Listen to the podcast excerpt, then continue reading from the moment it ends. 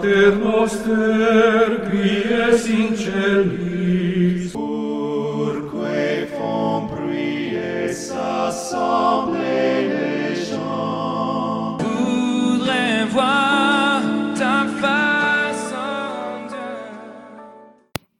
Bonjour et bienvenue dans un nouvel épisode d'Ecclesia Catholica. Je suis Maxime Georgel et aujourd'hui je compte vous parler de la vie et de l'œuvre de Anselme de Canterbury. Alors vous vous en rendez compte, nous n'abordons pas l'histoire de l'Église de façon chronologique puisque je vous parle d'un personnage du Moyen Âge. La raison en est simple, Étienne Omnes et moi-même ne sommes pas des professeurs d'histoire ni même des étudiants, nous sommes simplement des passionnés d'histoire de l'Église, et donc puisque j'ai étudié récemment Anselme, je me sens capable de vous en parler. Commençons donc par tracer les grandes lignes de sa vie.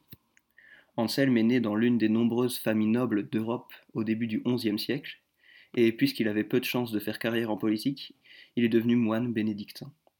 Il est connu pour son intelligence remarquable et il est devenu, pour les 17 dernières années de sa vie, archevêque de Canterbury, d'où son nom. Sa vie a été marquée par des conflits avec les rois anglais, et c'est surtout sur ces conflits que je vais m'arrêter. Guillaume II, ou William Rufus, aussi appelé le Rouge pour sa couleur de cheveux, est le troisième fils de Guillaume le Conquérant, et il a régné de 1087 à 1100. Probablement une des seules bonnes choses qu'il ait faites durant son règne fut de nommer Anselme évêque de Canterbury. On dit qu'il a hérité de tous les défauts de son père sans prendre une de ses qualités. Il méprisait le clergé. On dit de lui qu'il craignait Dieu un peu et les hommes pas du tout.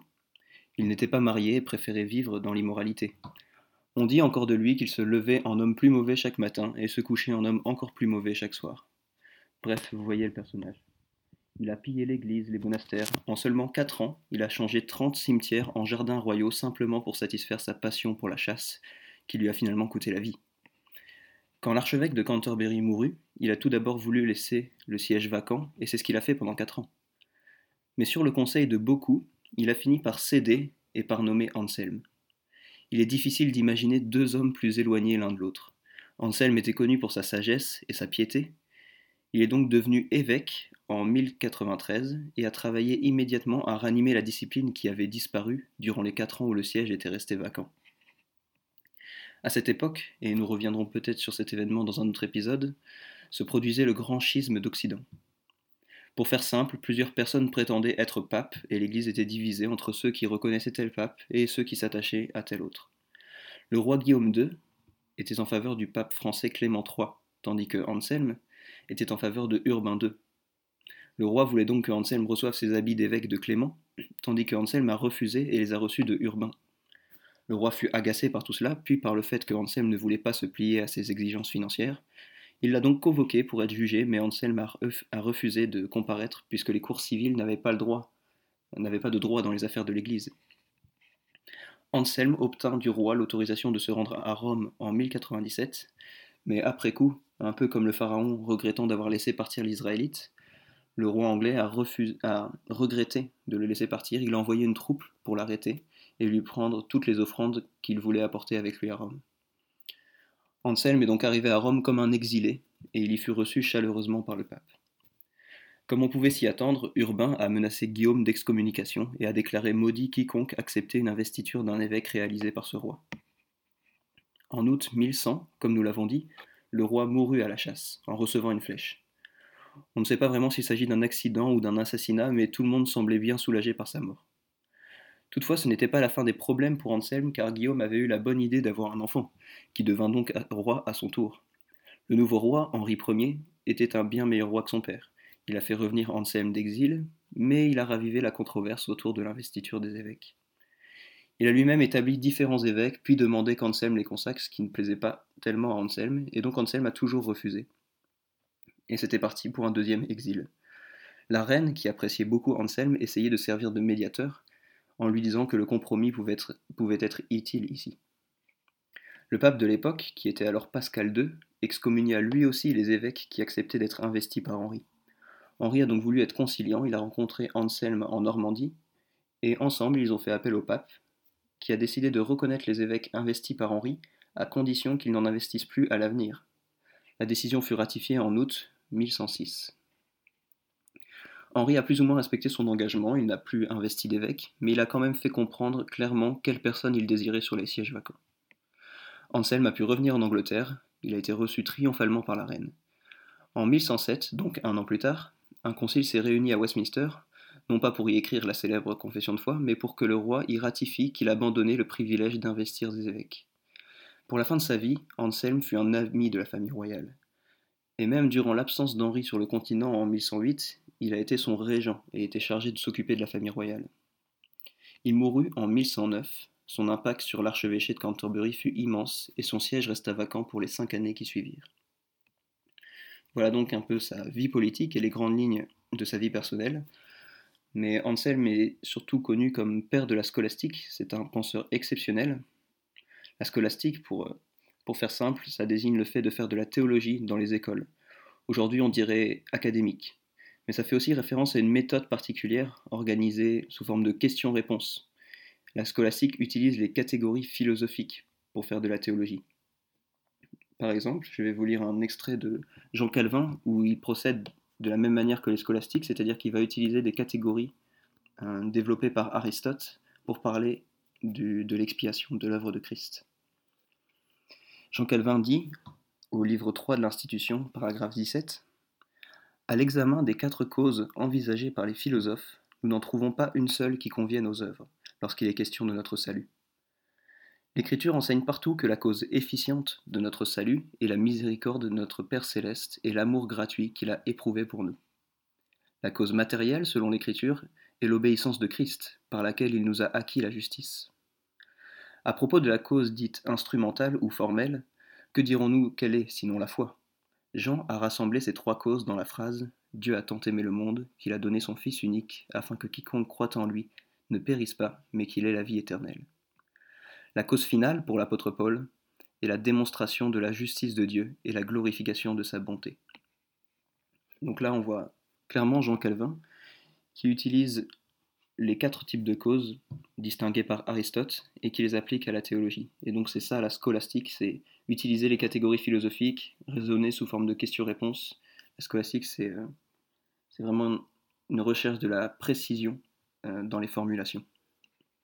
Et parfois, c'est réputé pour être, euh, pour être froid de la théologie, de la théologie de, Tour d'Ivoire qui est inaccessible. Mais ce qui nous étonne aussi, c'est que Anselme et les scolastiques à sa suite étaient aussi des mystiques, c'est-à-dire des gens qui avaient des, expériences spirituelles fortes, qui, dédiaient beaucoup de temps à la prière.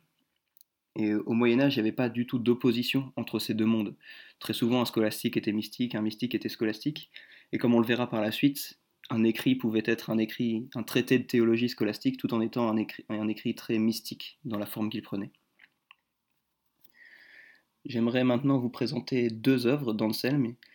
Il a fait beaucoup plus que ça, mais, euh, mais c'est les deux œuvres que j'ai lues et que je connais le mieux, donc euh, je vous propose de, les analyser maintenant. La première œuvre, c'est le Cur Deus Homo. Cur Deus Homo signifie simplement pourquoi le Dieu homme, pourquoi Dieu s'est-il fait homme? Et pour vous expliquer les grandes lignes du raisonnement que qu'Anselm entreprend de développer dans ce livre, j'aimerais vous lire euh, la deuxième partie, le début de la deuxième partie du catéchisme de Heidelberg. Alors pourquoi lire un catéchisme protestant pour expliquer la pensée d'un philosophe médiéval?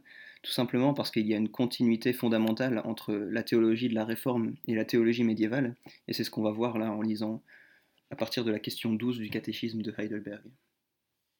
Question 12. Puisque nous avons donc mérité, selon le juste jugement de Dieu, une peine temporelle et éternelle, comment pourrions-nous y échapper et rentrer à nouveau en grâce? Réponse. Dieu veut que sa justice soit satisfaite. C'est pourquoi nous, devons lui faire un entier paiement soit par nous-mêmes, soit par un autre. Question. Mais pouvons-nous faire ce paiement par nous-mêmes? Réponse. Nullement. Nous augmentons au contraire journellement notre dette. Mais une créature quelconque peut-elle payer pour nous? Aucune, car d'abord Dieu ne veut punir aucune autre créature d'une faute dont l'homme s'est rendu coupable. Ensuite, aucune simple créature ne peut supporter le poids de la colère éternelle de Dieu contre le péché, ni en délivrer d'autres. Quel médiateur et libérateur devons-nous alors chercher? Quelqu'un qui soit un vrai homme et qui soit juste, et qui cependant soit plus fort que toutes les créatures, c'est-à-dire qui soit en même temps vrai Dieu. Pourquoi doit-il être un vrai homme qui soit juste? Parce que la justice de Dieu exige que la nature humaine qui a péché paie pour le péché. Mais un homme qui serait lui-même pécheur ne pourrait pas payer pour le péché des autres. Pourquoi doit-il être en même temps vrai Dieu? Pour que, par la puissance de sa divinité, il puisse supporter le poids de la colère de Dieu dans son humanité et nous acquérir et nous rendre la justice et la vie. Mais qui est ce médiateur qui est à la fois vrai Dieu et un vrai homme qui soit juste? Notre Seigneur Jésus-Christ, qui nous est donné pour notre délivrance et notre justice parfaite. Voilà, en quelques questions, le catéchisme résume vraiment très bien cet écrit d'Anselme, le cours Deus Homo, c'est un écrit qui est organisé en deux livres avec un certain nombre de chapitres, mais qui est surtout euh, intéressant dans sa structure, puisqu'il est fait sous forme d'un dialogue imaginaire entre Boson, l'élève de Anselme, et Anselme lui-même. Et donc Boson pose des questions, Anselme répond et développe vraiment cet argument pour la nécessité d'un Messie. Anselme dit que la nature humaine a péché aux yeux de Dieu, parce que nous avons tous péché, parce que Adam a péché, et donc que c'est dans cette nature humaine que doit être fait le paiement pour nos péchés. Mais en même temps, il voit bien que un homme ne peut pas compenser pour ses péchés, puisque Anselme dit que tout ce que nous pouvons faire pour Dieu, c'est ce que nous lui devons déjà. Donc, quand on fait une bonne œuvre, on n'apporte rien à Dieu, c'est ce que nous lui devons, donc on ne peut pas compenser nos péchés. Et c'est pour ça qu'il faut quelqu'un qui puisse apporter une justice bien supérieure à ce que nous-mêmes nous pourrions faire. Ici, j'aimerais faire un petit commentaire en montrant comment la théologie médiévale peut éclairer un débat moderne. Je ne sais pas si vous êtes au courant, mais en théologie, il y a un débat classique sur l'étendue de l'expiation que Christ a accomplie à la croix. Et ce débat est souvent formulé ainsi. Est-ce que Christ est mort pour tous ou est-ce qu'il est mort seulement pour les élus? En fait, la théologie des, premiers réformés la théologie médiévale, et comme le montre Richard Müller dans ses écrits, la théologie d'une bonne partie des calvinistes, ce n'est pas celle qui est couramment présentée comme calviniste. C'est-à-dire que euh, on ne considère pas qu'à la croix, Christ a payé uniquement pour les élus, ni même qu'il a payé pour tout le monde. En fait, on pense que c'est un faux débat. On pense que l'expiation que Christ a accomplie à la croix n'est pas tellement en termes de quantité d'individus, mais en termes de nature. Christ a assumé la nature humaine dans son incarnation, et c'est en tant que représentant de l'humanité qu'il est mort à la croix. Et donc se poser la question, euh, est-ce que Christ est mort pour telle quantité de personnes ou telle autre quantité? Ça a peu de sens, ce serait comme se demander si Christ, en, étant incarné, avait revêtu la nature de tant de personnes ou de tous les hommes. Ça n'a aucun sens, il a revêtu la nature humaine que tous connaissent. Par contre, et c'est là le point commun entre tous les calvinistes, c'est que nous croyons que Christ avait une intention quand il est mort et que son intention était effectivement de sauver uniquement les élus. Mais pour ce faire, il a dû revêtir la nature que tout le monde porte. Ça explique le double langage de l'écriture qui parle de temps en temps de l'expiation en termes universels et de temps en temps en termes particuliers. La raison en est simple, l'expiation objective, celle que Christ a accomplie à la croix, est une question de nature humaine, elle est donc universelle, et l'application, l'expiation subjective, l'application que le Saint-Esprit nous en fait, elle est, subjective et donc se limite aux élus. La deuxième œuvre que je voulais aborder, c'est le proslogion. Le proslogion fait suite au monologion, et en fait ce sont deux traités sur euh, l'existence de Dieu. Et dans le proslogion, Anselm développe le célèbre argument ontologique pour l'existence de Dieu. Et donc en lisant le proslogion, je m'attendais à trouver un traité théologique assez froid, assez rigoureux. Et en fait ce n'est pas le cas du tout, c'est un livre très court, qui est fait d'une longue prière. Et en fait c'est au cours de cette prière, presque au détour d'une ligne, qui développe cet argument. Et c'est là vraiment qu'on voit le lien entre les, mystiques et les scolastiques, puisqu'ils développent un argument philosophique très puissant, tout en le faisant sous la forme d'une prière tout, à fait, tout à fait exceptionnelle. Et j'étais vraiment euh, étonné en lisant ce livre de voir comment, de découvrir le cœur d'Anselme, comment il était euh, amoureux de Dieu, comment il était épris de la beauté de Dieu. Et donc, euh, L'argument ontologique, j'en profite pour vous l'expliquer rapidement et euh, vous l'expliquer sous la forme que le philosophe protestant Plantinga a formulé. Il l'a formulé sous la forme de la logique modale. Alors pour clarifier tout ça, la logique modale fonctionne avec des prémices et une conclusion. Si les prémices sont valides, ensuite le raisonnement suit et la conclusion arrive. Et donc c'est pas un argument pour l'existence de Dieu à proprement parler. Le but n'est pas de prouver que Dieu existe, puisque Anselm cherchait uniquement des raisons pour justifier sa foi. Il cherchait à montrer que sa foi était rationnelle, pas à donner des raisons qui le poussent ensuite à croire. Et donc c'est vraiment ce que fait cet argument. Cet argument cherche simplement à montrer que s'il est possible que Dieu existe, alors il existe. Et donc les philosophes athées qui ont attaqué cet argument n'ont pu que critiquer euh, l'idée qu'il est possible que Dieu existe, puisque l'argument est irréfutable, vu, qu'il respecte les, les lois de la logique modale. Et donc pour comprendre cet argument, il faut d'abord définir deux expressions. La première expression, c'est celle de monde possible. Et donc un monde possible en philosophie, c'est pas un, monde parallèle, c'est tout simplement un monde qui fonctionnerait comme le nôtre, qui serait rationnel comme le nôtre, et on va se demander qu'est-ce qui serait possible de se passer, qu'est-ce qui pourrait se passer dans ce monde. Par exemple, dans un monde possible, il est possible qu'une licorne existe, mais il n'est pas nécessaire qu'une licorne existe. La deuxième notion, justement, c'est celle de nécessité. Qu'est-ce que c'est un être maximalement grand, un être nécessaire Et donc, un être maximalement grand, c'est un être qui ne peut pas être plus grand. On ne peut pas en concevoir un plus grand. C'est un être, par exemple, qui va être omniscient. C'est un être qui va être omniprésent, qui va être éternel. Il est limité par rien. C'est un être aussi qui va être nécessaire, comme nous l'avons dit. C'est-à-dire un être qui pourrait pas ne pas exister. Parce qu'un être qui pourrait ne pas exister, on pourrait, on pourrait concevoir un être plus grand que lui qui, lui, ne pourrait pas ne pas exister.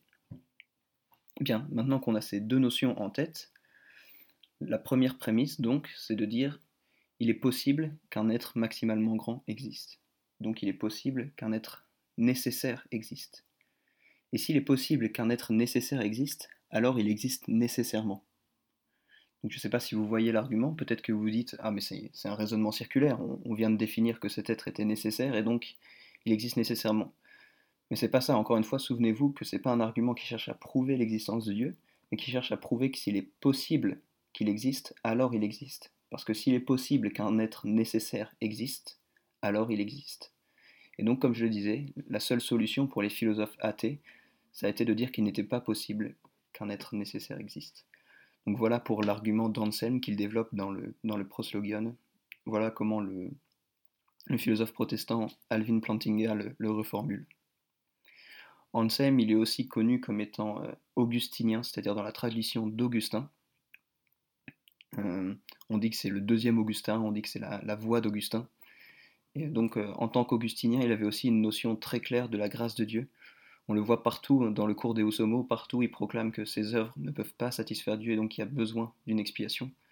On le voit aussi dans un traité qu'il a écrit euh, à destination d'un mourant pour lui expliquer comment bien mourir justement.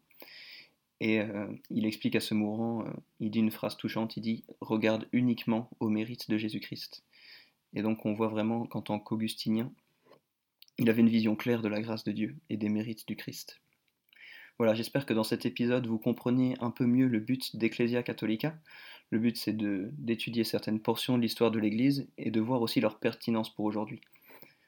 On a vu que, que la vie d'Anselme pouvait être pertinente par la scolastique, puisque c'est une méthode qui a continué par la suite. elle s'est pas arrêtée avec Anselme. Elle a été utilisée par exemple par Jean Calvin, elle est encore utilisée aujourd'hui.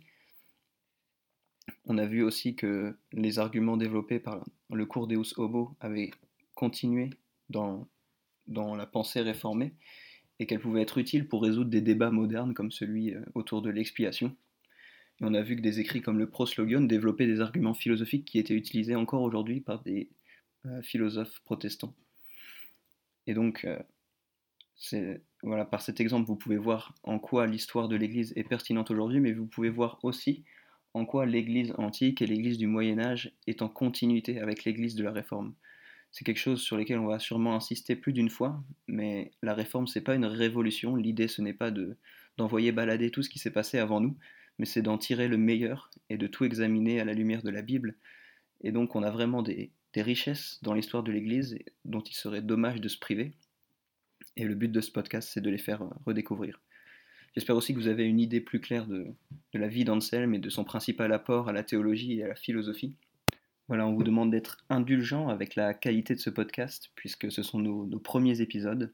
En tout cas, pour ma part, c'est parmi les premières fois que je participe à un podcast et je suis, malade aujourd'hui, donc la, la qualité n'est pas forcément optimale.